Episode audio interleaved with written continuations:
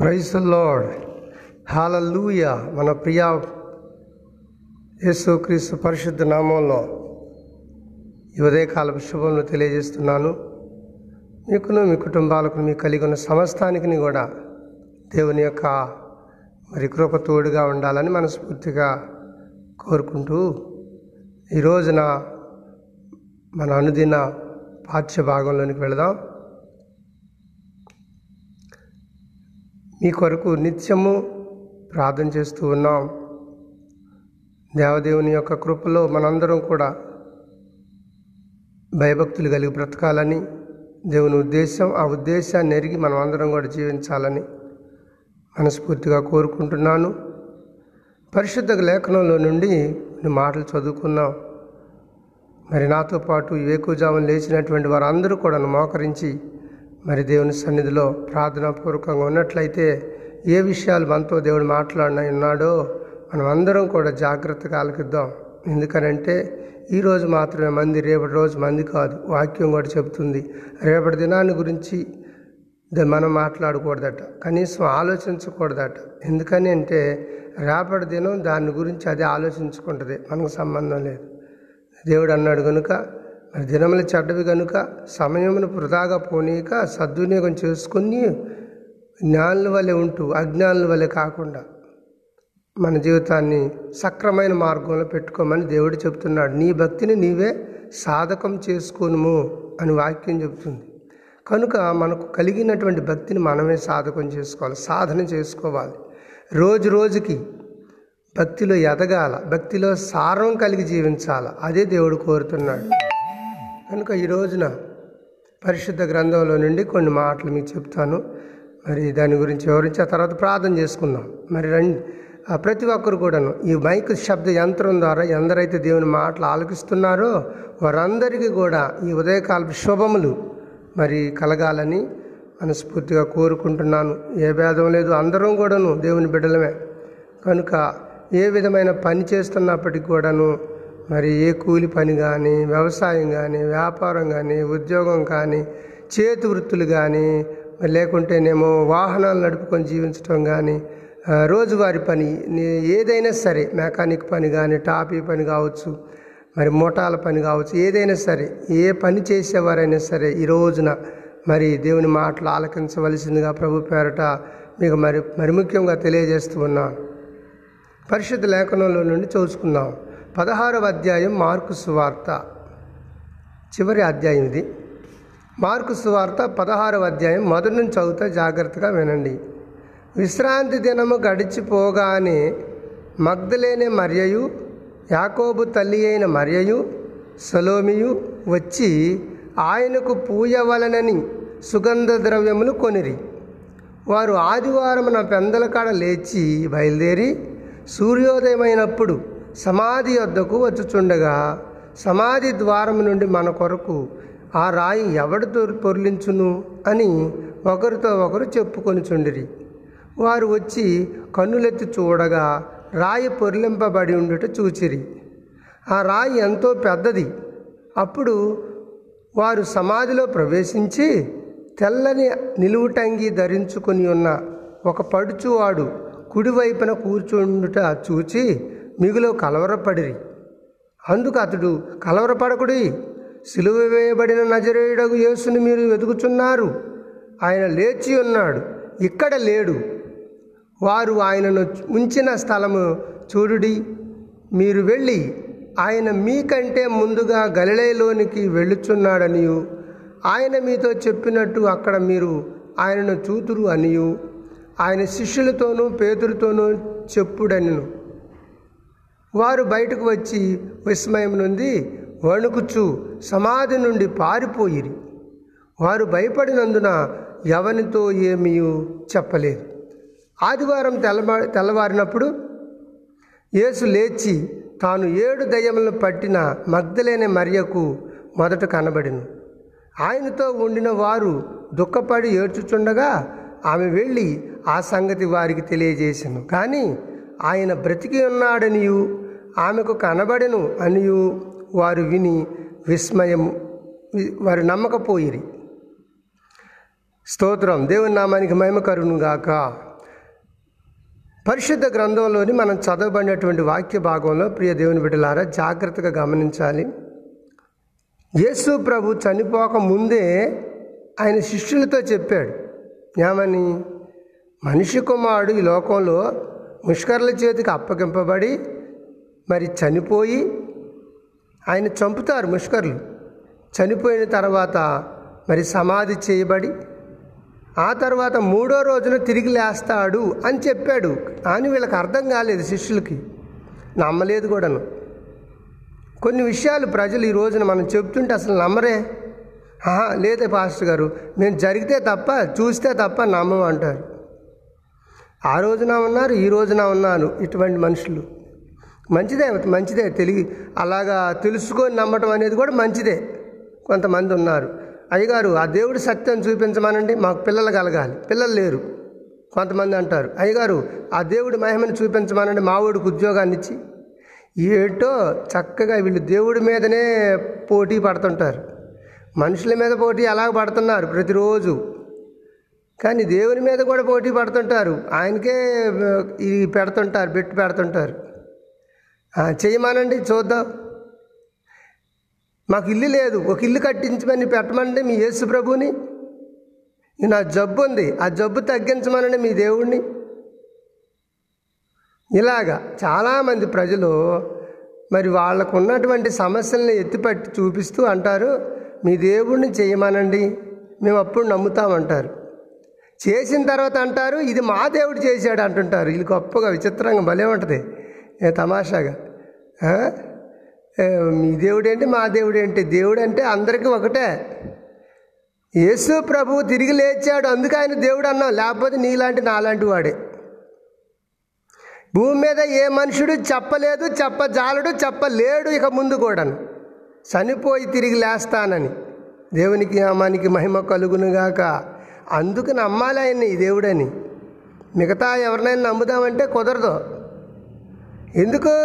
ఏ ఒక్కడు కూడా నోరు తెరిచి నేను ఈ మనుషుల కోసం వచ్చాను ఈ పాపుల కోసం వచ్చాను నేను చనిపోబోతున్నాను చనిపోయి తిరిగి లేస్తాను మర పరలోకం వెళ్తాను తిరిగి మరలా వస్తాను మిమ్మల్ని అందరిని తీసుకొని వెళ్ళి పరలోకంలో ఉంచుతాను అనేటటువంటి ఒక ఒక గ్యారంటీ ఒక నిరీక్షణ కలిగిన మాట నమ్మకమైన మాట.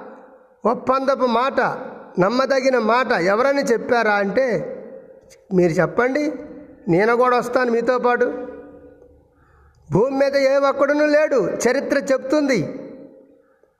కన్య మార్గాన కన్యక మర్ మా గర్భాన లోకరక్షకుడు పుడతాడు ఆయన పాపుల రక్షకుడు ఆయన మనుషులు చంపేస్తారు పట్టుకొని.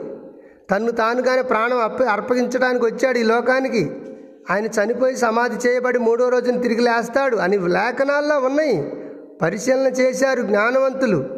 మహామహా పండితులందరూ కూర్చొని తర్జన భర్జన చేసి చివరికి తేల్చింది ఏంటంటే పరిశుద్ధ గ్రంథం అని బైబిల్కి పేరు పెట్టారు. దేవునికి స్తోత్రం. హలలుయ అలా కాదండి మీకు ఇష్టం వచ్చిన పేరు మీరు పెట్టుకున్నారు మాకు ఇష్టం వచ్చిన పేరు మేము పెట్టుకున్నాం అంటే సరిపోదు.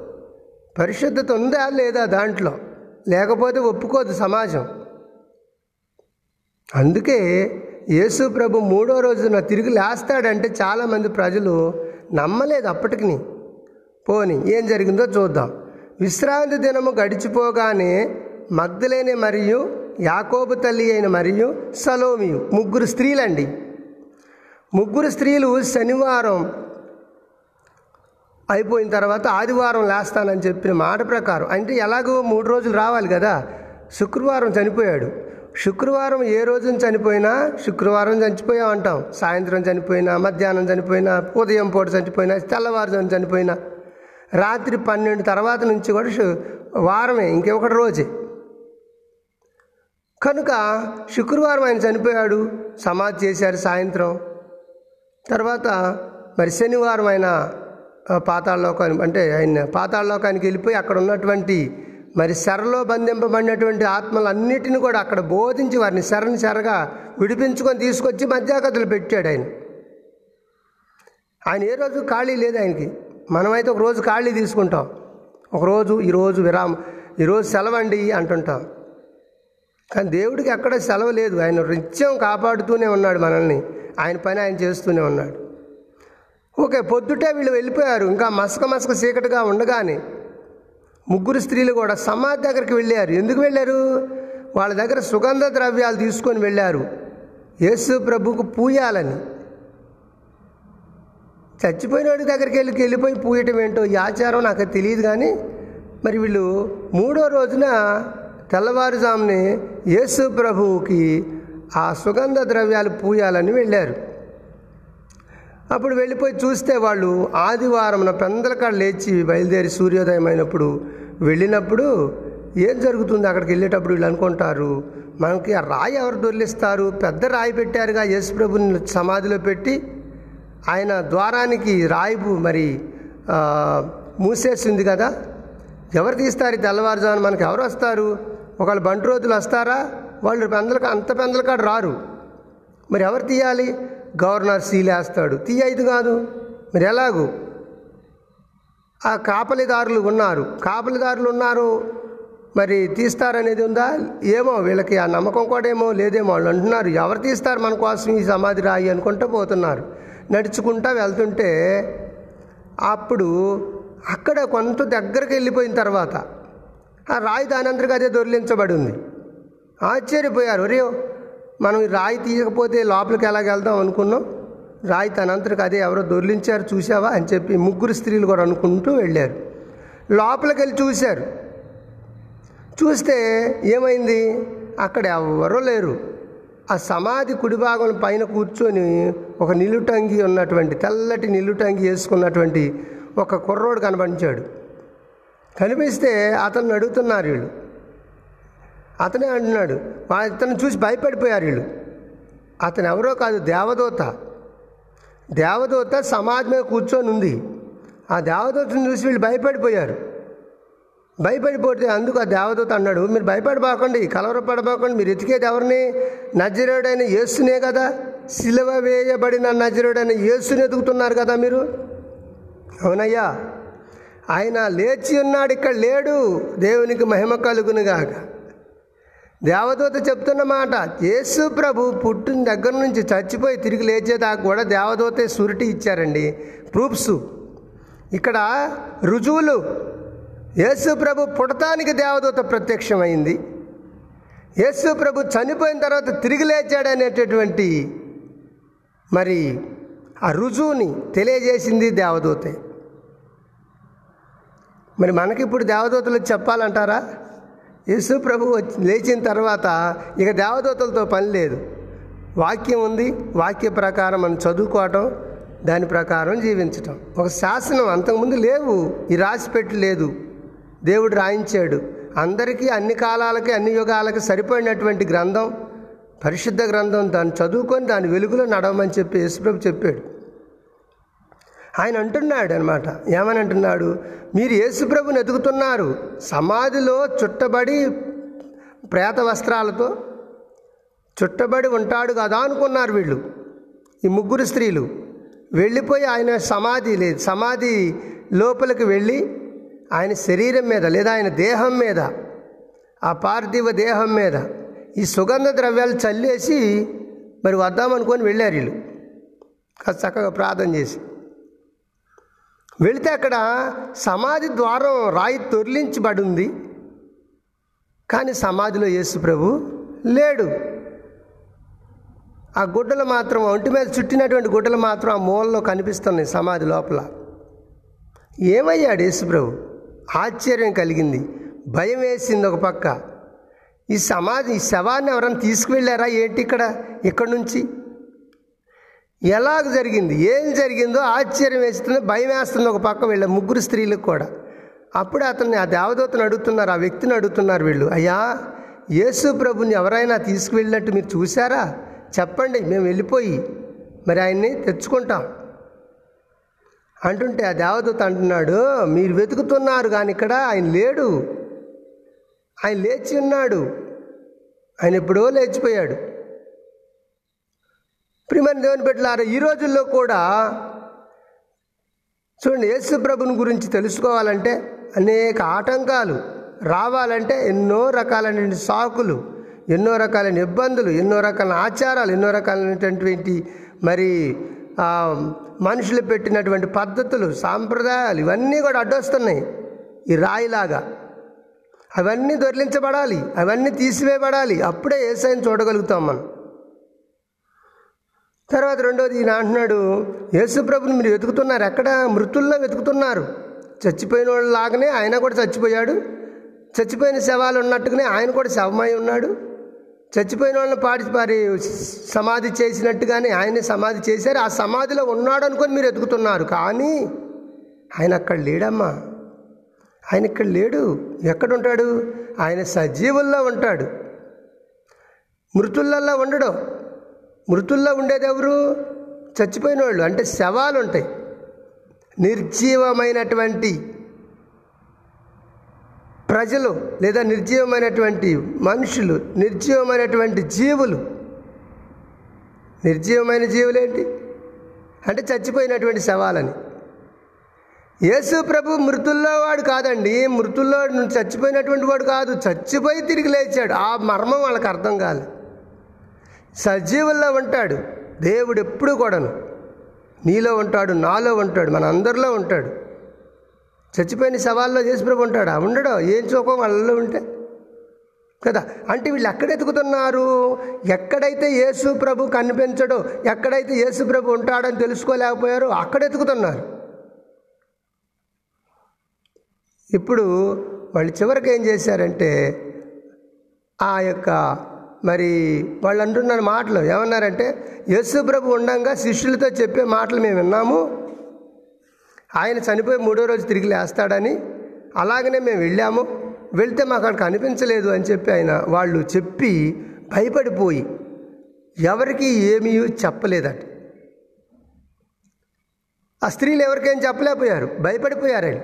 తెల్లవారినప్పుడు ఆదివారం యేసు లేచి తాను ఏడు దయ్యాలను పట్టినటువంటి మగ్ధులైన మరియకు మొట్టమొదటి కనిపించాడు. దేవునికి మహిమ కలుగునుగా ఇదండి ఈ రోజున చాలామంది మరి స్త్రీలను పక్కన పెడుతుంటారు. స్త్రీలకు ఎటువంటి పెత్తనాలు ఇవ్వరు. అంటే ఏ విధమైనటువంటి మరి అధికారాలు ఇవ్వరు సంఘాల్లో. నేను చాలా చోట్ల చూస్తున్నా కొన్ని సంఘాలు వాళ్ళకి అసలు జ్ఞానం లేదు. స్త్రీలకు అవకాశం ఇయ్యరు. ఎక్కడ కూడాను స్త్రీలను పక్కన పెడుతుంటారు. చిన్న చూపు చూస్తుంటారు. వాళ్ళని తక్కువ చూపు చూస్తుంటారు చులకనగా చూస్తుంటారు చులకన భావంతో చూస్తుంటారు. స్త్రీ ఎప్పుడు కూడాను ప్రతి విషయంలో ఒక కుటుంబంలో చూసుకున్నా ఒక వ్యవస్థలో చూసుకున్నా ఒక సంఘంలో చూసుకున్నా ఒక సంస్థలో చూసుకున్నా సమాజంలో చూసుకున్నా ఏ పనిలోనైనా సరే సహకరించడానికి వెన్నుముక లాంటిది. మనిషికి వెన్నుముక లేకపోతే దాని ఫైనల్ కోడ్ అంటారు. ఆ బారుగా ఎన్నుముక ఉంటుంది కింద నుంచి పైదాకా. అది లేకపోతే ఈ పంజరం ఆగదు. ఎముకల గూడు ఆగదు. చక్కగా దేవుడు అమర్చాడు ఆ యొక్క ఎముకలను అన్నిటిని కూడాను. దేనికి? ఆ ఎన్నుముకకి. ఆ ఎన్నుముకకి మొత్తం ఎముకలన్నీ దేవుడు అమర్చి దాని మీద మాంసం పొదిగాడు. ఆ లోపల అప్పుడు ఆ పెట్టెలో ఈ అవయవాలన్నీ పెట్టాడు. ఎంత బలమైనగా ఉంటే ఆ ఎన్నుమోక ఇవన్నీ ఆగుతాయండి? జ్ఞానం లేనటువంటి సంఘ సేవకులు ఈ రోజున స్త్రీలని పక్కన పెడుతుంటారు. వాళ్ళకి అసలు తెలియదు బైబిల్ గురించి. అదే స్త్రీ అదే ఎన్నుముక లేకపోతే ఎముకల గూడని అతుకుతాయా? ఒక దగ్గర మనం పెట్టగలుగుతామా? అలాగనే స్త్రీ సంఘంలో కానీ మరి కుటుంబంలో కానీ మరి మరి సమాజంలో కానీ స్త్రీ పాత్ర చాలా ప్రాముఖ్యమైంది. యేసు ప్రభు ఎవరు కనిపించాడండి? ఏడు దయ్యాలు పట్టి విడిపింపబడినటువంటి స్త్రీకి మగ్ధులైన మరి ఆమెకు మొట్టమొదటి కనిపించాడట. మనమైతే ఏమంట? దేవుడు కనిపించాడు. ఓ అబ్బో ఏమంతా నీతిమంతురాలా ఏమో కనపడ్డాడా దేవుడు? ఈయన అంత పరిశుద్ధుడా? ఈయనకు దేవుడు కనపడటానికి అంటుంటారు మనవాళ్ళు అది చాలా తప్పండి. అలా తక్కువ తక్కువ చూపు చూడకూడదు ఎవరిని. ఎప్పుడు చులకనగా భావంతో మాట్లాడకూడదు. పాపాత్మురాలని ఆమె పేరుంది చూడు. ఆమె ఏడు దయ్యాలు పట్టినటువంటి స్త్రీ అట.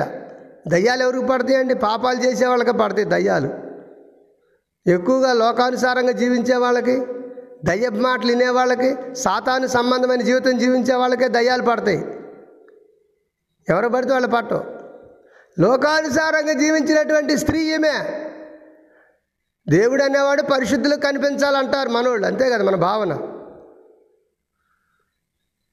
దేవుడు అనేవాడు పరిశుద్ధుడు కనుక పరిశుద్ధంగా ఉండేవాళ్ళకి కనిపించాలి. వాళ్ళు ఎంత పవిత్రంగా ఉంటేనో వాళ్ళకి కనిపిస్తాడు దేవుడు అంటారు మనవాళ్ళు కానీ ఇక్కడ యేసు ప్రభు మనందరి ఆలోచనలకు భిన్నంగా కనిపి కనిపించాడు. మనం మన మానవ ఆలోచనలకి దేవుడు ఆలోచనల విధానం చూడండి ఎలా ఉన్నాయో. ఎంత వ్యతిరేకంగా ఉందో. పరిశుద్ధులకు దేవుడు కనిపిస్తాడు పరిశుద్ధుల్లో దేవుడు వస్తాడు పరిశుద్ధులకే దేవుని ఆత్మ వస్తుంది అంటుంటారు మనవాళ్ళు కానీ ఇక్కడ పరిస్థితి ఏంటి? యేసుప్రభు ఎవడో కనిపించారు? యేసుప్రభు మగ్ధలేనైన మరియ ఏడు దయ్యాలు పట్టి పీడింపబడి ఎన్నో రకాల బాధలు పడి పడి యేసు ప్రభు చేత విడిపింపబడిన తర్వాత ఆమె మామూలు స్త్రీగా మారింది. యేసు ప్రభు శిష్యురాలుగా మారింది. ఆమె కనిపించాడండి మొట్టమొదటిగా.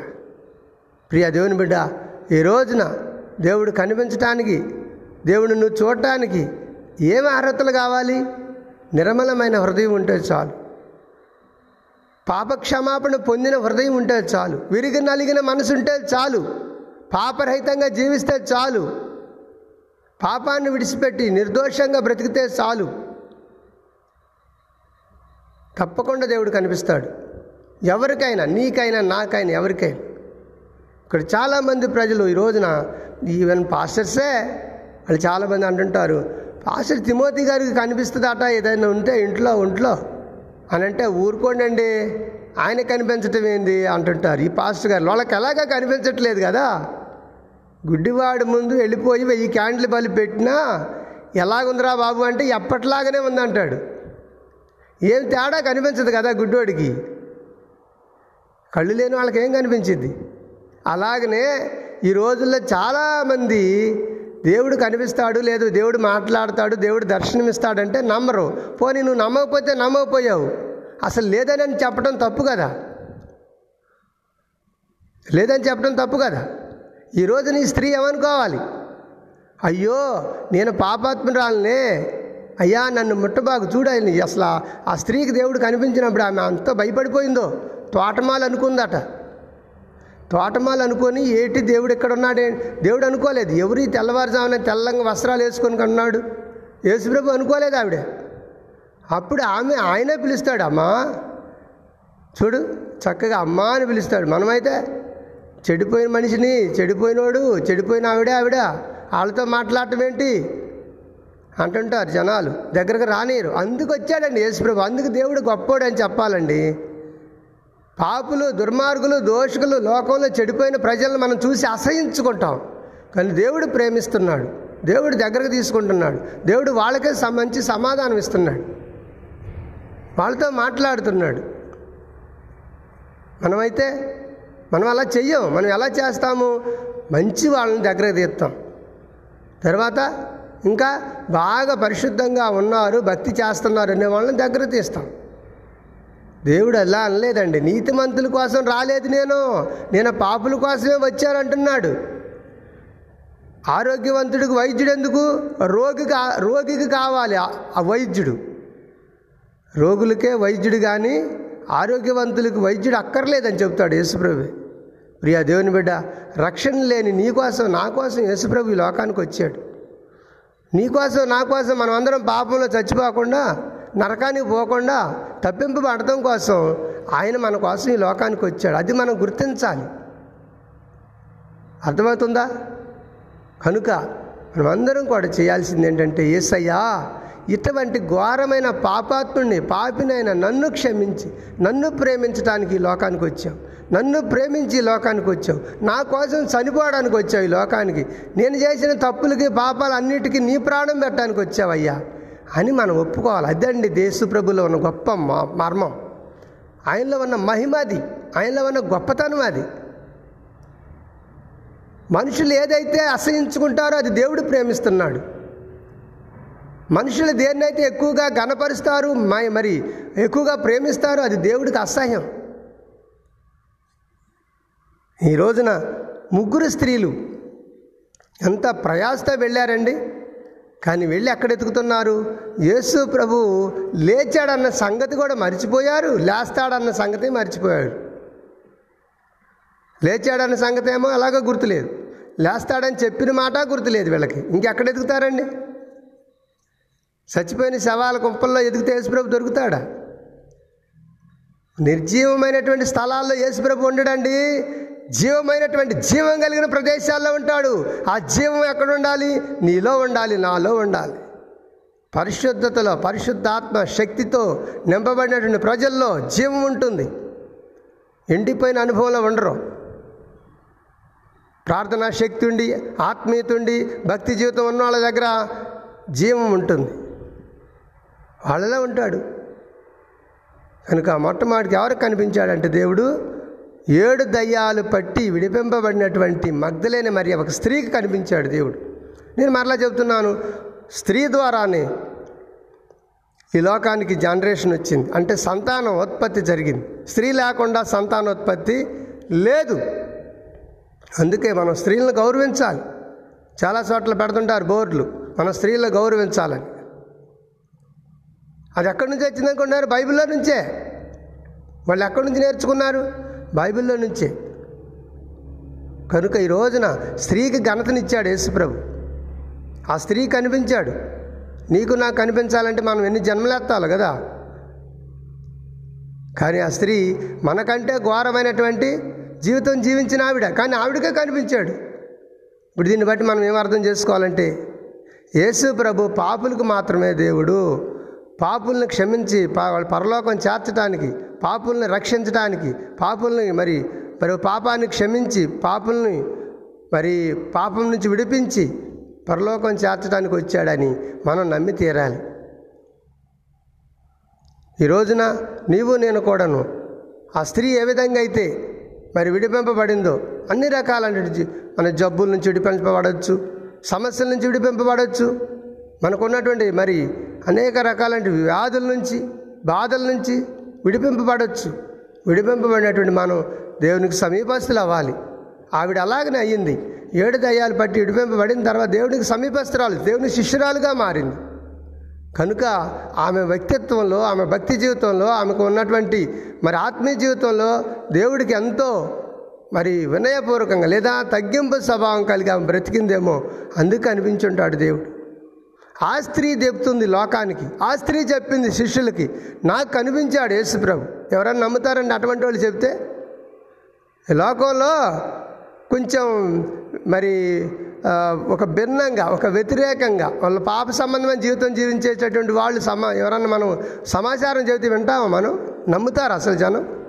నమ్మరు. చాలు చాలేవమ్మా నువ్వు చెప్తే మేము నమ్మేమా? నీ జీవితం మాకు తెలియదా నీ బ్రతుకు మాకు తెలియదా నీ పద్ధతులు మాకు తెలియదా నీ జీవించే విధానం మాకు తెలియదా నువ్వు చెప్తే మేము నమ్మేవా? అని చెప్పి అంటారు.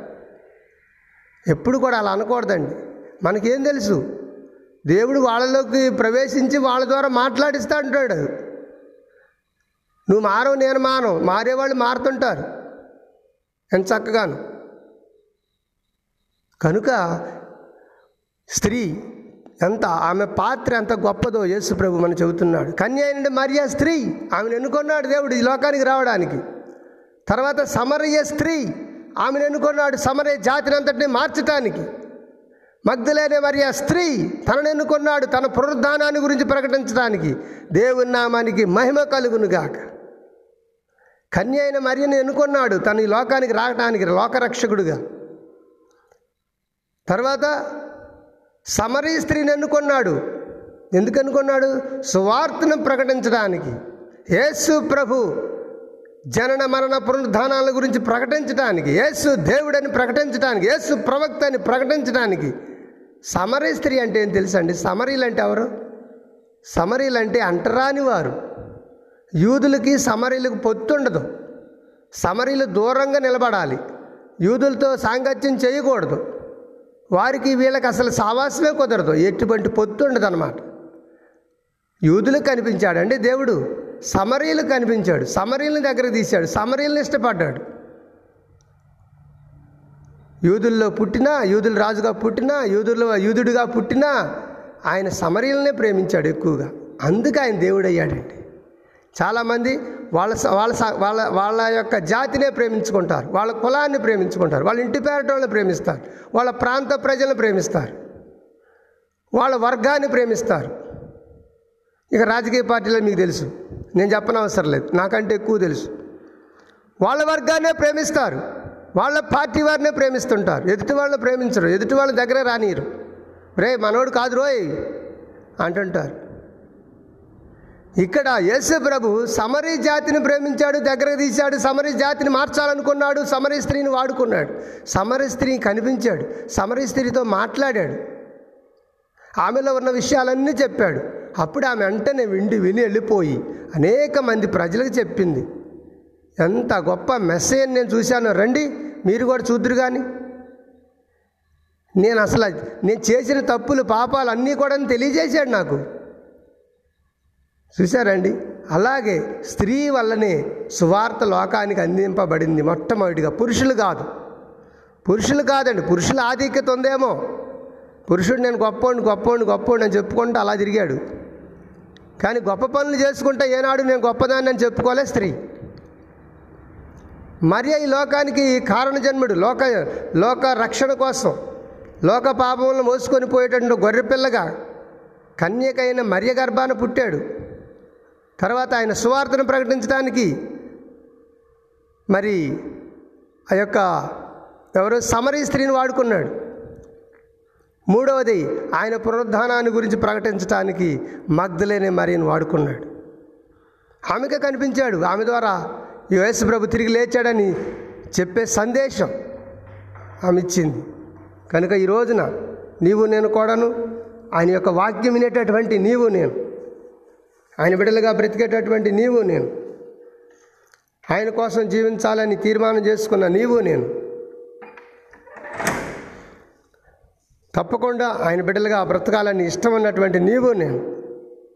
ఆయన గురించి ప్రకటించాలనేటటువంటి ఆలోచన ఉన్న నీవు నేను.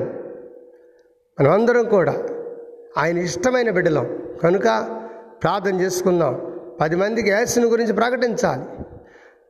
ఆ స్త్రీ ఆ మగ్ధులైన మగ్ధులైన మరియ. ఎంతోమంది ప్రజలు చెప్పింది నేను యేసుని చూశాను. శిష్యులు నమ్మలేదు. అని యేసు ప్రభు శిష్యులు కూడా కనిపించాల్సి వచ్చింది మరలా. కానీ మొట్టమొదటిగా ఎవరికి కనిపించారని మనకు కావాలి ఇక్కడ. యేసు ప్రభు ఈ లోకాన్ని జయించి తిరిగి లేచిన తర్వాత మరణాన్ని జయించి తిరిగి లేచిన తర్వాత మొట్టమొదటి కనిపించింది స్త్రీకి. కనుక స్త్రీలకు అందరికి కూడా నేను తెలియజేస్తున్నటువంటి మరి మేలుకొలుపు మాటలు ప్రోత్సాహకరమైన మాటలు ఏమిటంటే మీరు ఎంత మాత్రం తక్కువ వారుగా చేయబడలేదు దేవుడి దృష్టిలో. పురుషుల కంటే మాత్రం తక్కువ కాదు. పురుషులతో సత్సమానంగా దేవుడు మిమ్మల్ని సృష్టించాడు. కనుక మనం చేయాల్సింది ఏంటంటే నేను స్త్రీని కాదా నేను స్త్రీని కాదా అని మొట్టమొదటి నుంచి పురుషాధిక్యతం కనుక పురుషాధిక్యత ఉన్నటువంటి దేశం కనుక సమానత్వం చూపించినటువంటి దేశం కనుక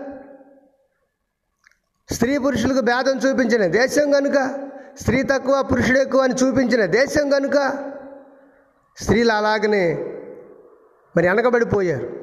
ఈ రోజున పరిశుద్ధ గ్రంథం చెప్తుంది. పరిశుద్ధ గ్రంథం చెప్తుంది. పరిశుద్ధుడైనటువంటి దేవుడు పరిశుద్ధులకు కనిపించాలి. పాపులకు కనిపించకూడదు కదా. కానీ పాపి అయినటువంటి ఈ స్త్రీ కనిపించి ఆ మగ్ధులైన మరియ ద్వారా ఆయన వాక్య లేదా ఆయన పునరుద్ధానాన్ని గురించి చెప్పుకోగలిగాడు ప్రకటించుకున్నాడు. ప్రియా దేవుని బిడ్డ ఈ రోజున నీవు నేను కూడా ఆయన పునరుద్ధానాన్ని గురించి మనం తెలియజేయాలి లోకానికి. యేసు మనందరి కోసం చనిపోయాడు మనందరి కోసం తిరిగి లేచాడు మనందరి కోసమే పరలోకం వెళ్ళి మనందరికి స్థలాలు సిద్ధపరుస్తున్నాడు మనందరి కోసం రెండో రాకల్లో తిరిగి రాబోతున్నాడు మనందరినీ తీసుకొని పోతాడు. దాంట్లో ఏమాత్రం సంశయం లేదు సందేహం లేదు. విశ్వసిస్తావా?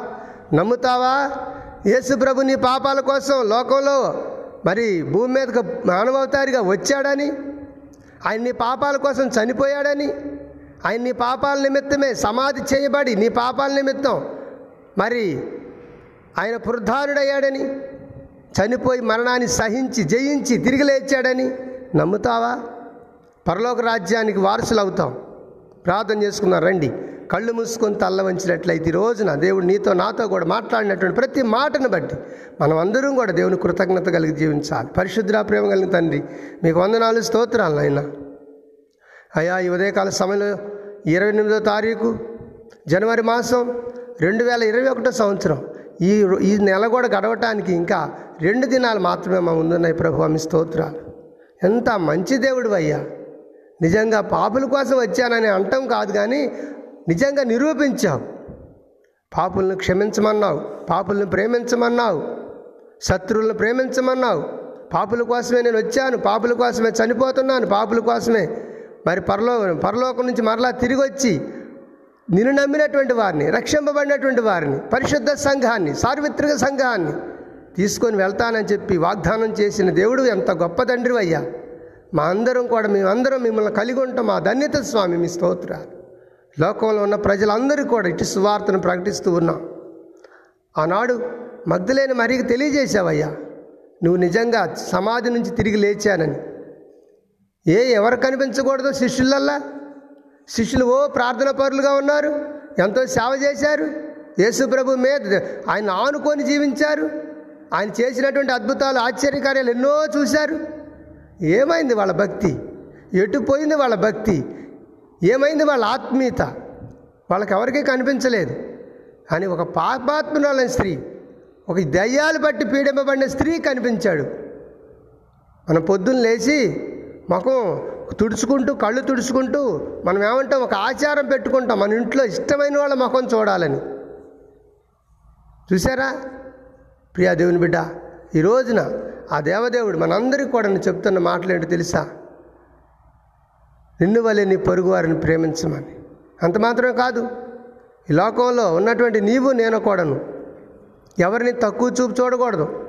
ఎవరిని కూడా తక్కువ అంచనా వేయకూడదు. ఎవరిని చులకనగా చూడకూడదు. అందరూ దేవుని బిడ్డలే. అందరూ దేవుని స్వరూపం బట్టి చేయబడ్డారు. అందరూ దేవుడి పోలికను బట్టి చేయబడ్డారు. తక్కువ ఎక్కువ లేదు. ఎవరో తక్కువ ఎవరు ఎక్కువ లేదు ఇక్కడ. అందరూ సమానం. ప్రభు ఆమె స్తోత్రాలయ్యా మరొకసారి.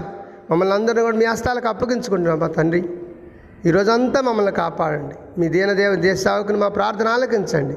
మా చుట్టుపక్కల ఉన్న పల్లె ప్రాంతాల్లో ఉన్న ప్రజలందరి కోసం ప్రార్థన చేస్తున్నాం. ప్రత్యేకంగా నాయన అయ్యా ఈ రోజున మాకు నాయన మా మా తల్లాడులో ఉన్నటువంటి నాయన ప్రజలందరి నిమిత్తం ప్రార్థన చేస్తున్నాం.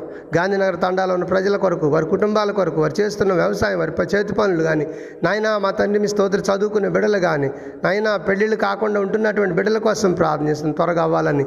నాయన వివాహం అయ్యి ఎన్నో సంవత్సరాలు సంతానం లేని వారు ఉన్నారయ్యా. వారికి సంతానం దయచేయమని ప్రార్థన చేస్తూ ఉన్నాం.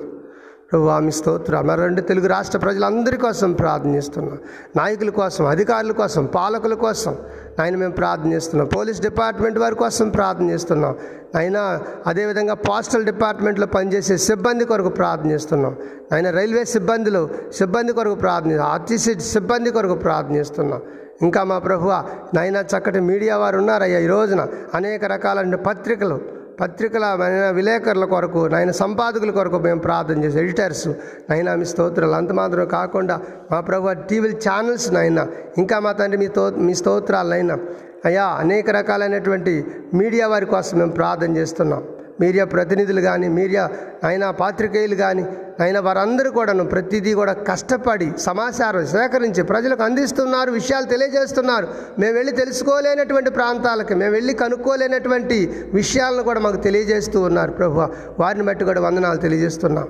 మా ప్రియ తండ్రి మా ముఖ్యమంత్రుల కొరకు ప్రార్థనిస్తున్నారు కుటుంబాల కొరకు నాయన నాయన ఎమ్మెల్యేల కొరకు ఎమ్మెల్సీల కొరకు నాయన రాష్ట్ర మంత్రులు కేంద్ర మంత్రులు ప్రధానమంత్రి ప్రభువా మీ స్తోత్రాలు. ఇంకా క్యాబినెట్ మినిస్టర్లు ప్రభువా తండ్రి మీ స్తోత్రాలు. అదేవిధంగా ఆయన రాష్ట్రపతి గవర్నరు ఉపరాష్ట్రపతి స్పీకరు ప్రభు న్యాయ న్యాయవాదులు. ప్రభు మీ స్తోత్రాలు అయ్యా అడ్వకేట్స్ వీళ్ళందరి కోసం మా ప్రభు మీ మీ స్తోత్రాలు న్యాయమూర్తుల కోసం మేము ప్రార్థనిస్తున్నాం జిల్లా కోర్టు కానీ హైకోర్టు కానీ సుప్రీంకోర్టు కానీ మరి ఎక్కడ పనిచేస్తున్నా సరే సిబ్బంది అందరూ న్యాయాన్ని అనుసరించి బ్రతకాలి.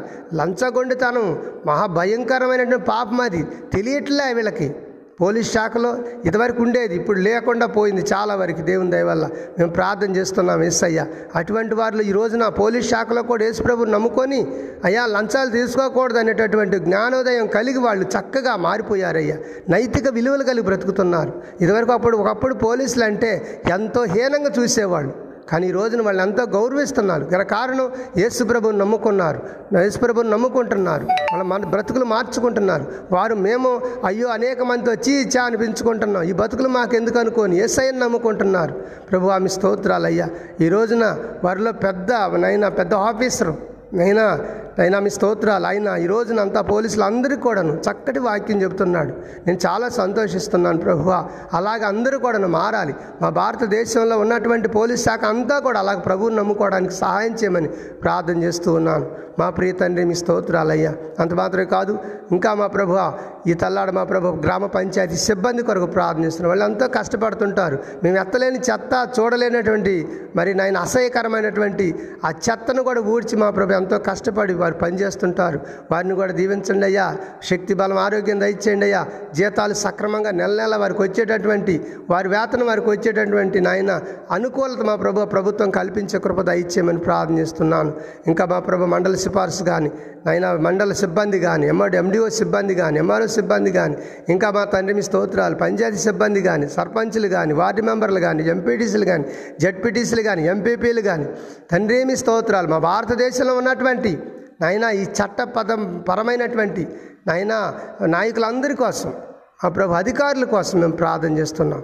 పాలకుల కోసం ప్రార్థన చేస్తున్నాం. వారి పాలన సరిగా ఉండకపోతే ప్రజలు మా ప్రభు ఏడుస్తూ ఉంటారు. వాళ్ళు ఏడు వాళ్ళని ఏడిపించుకుంటా పాలకులు పాలన చేస్తే వాళ్ళకి ఆశీర్వాదం కాదయ్యా. కనుక మా ప్రభు మంచి పాలన అందించేటటువంటి నాయకుల్ని మీరు తయారు చేయమని ప్రార్థన చేస్తున్నాం.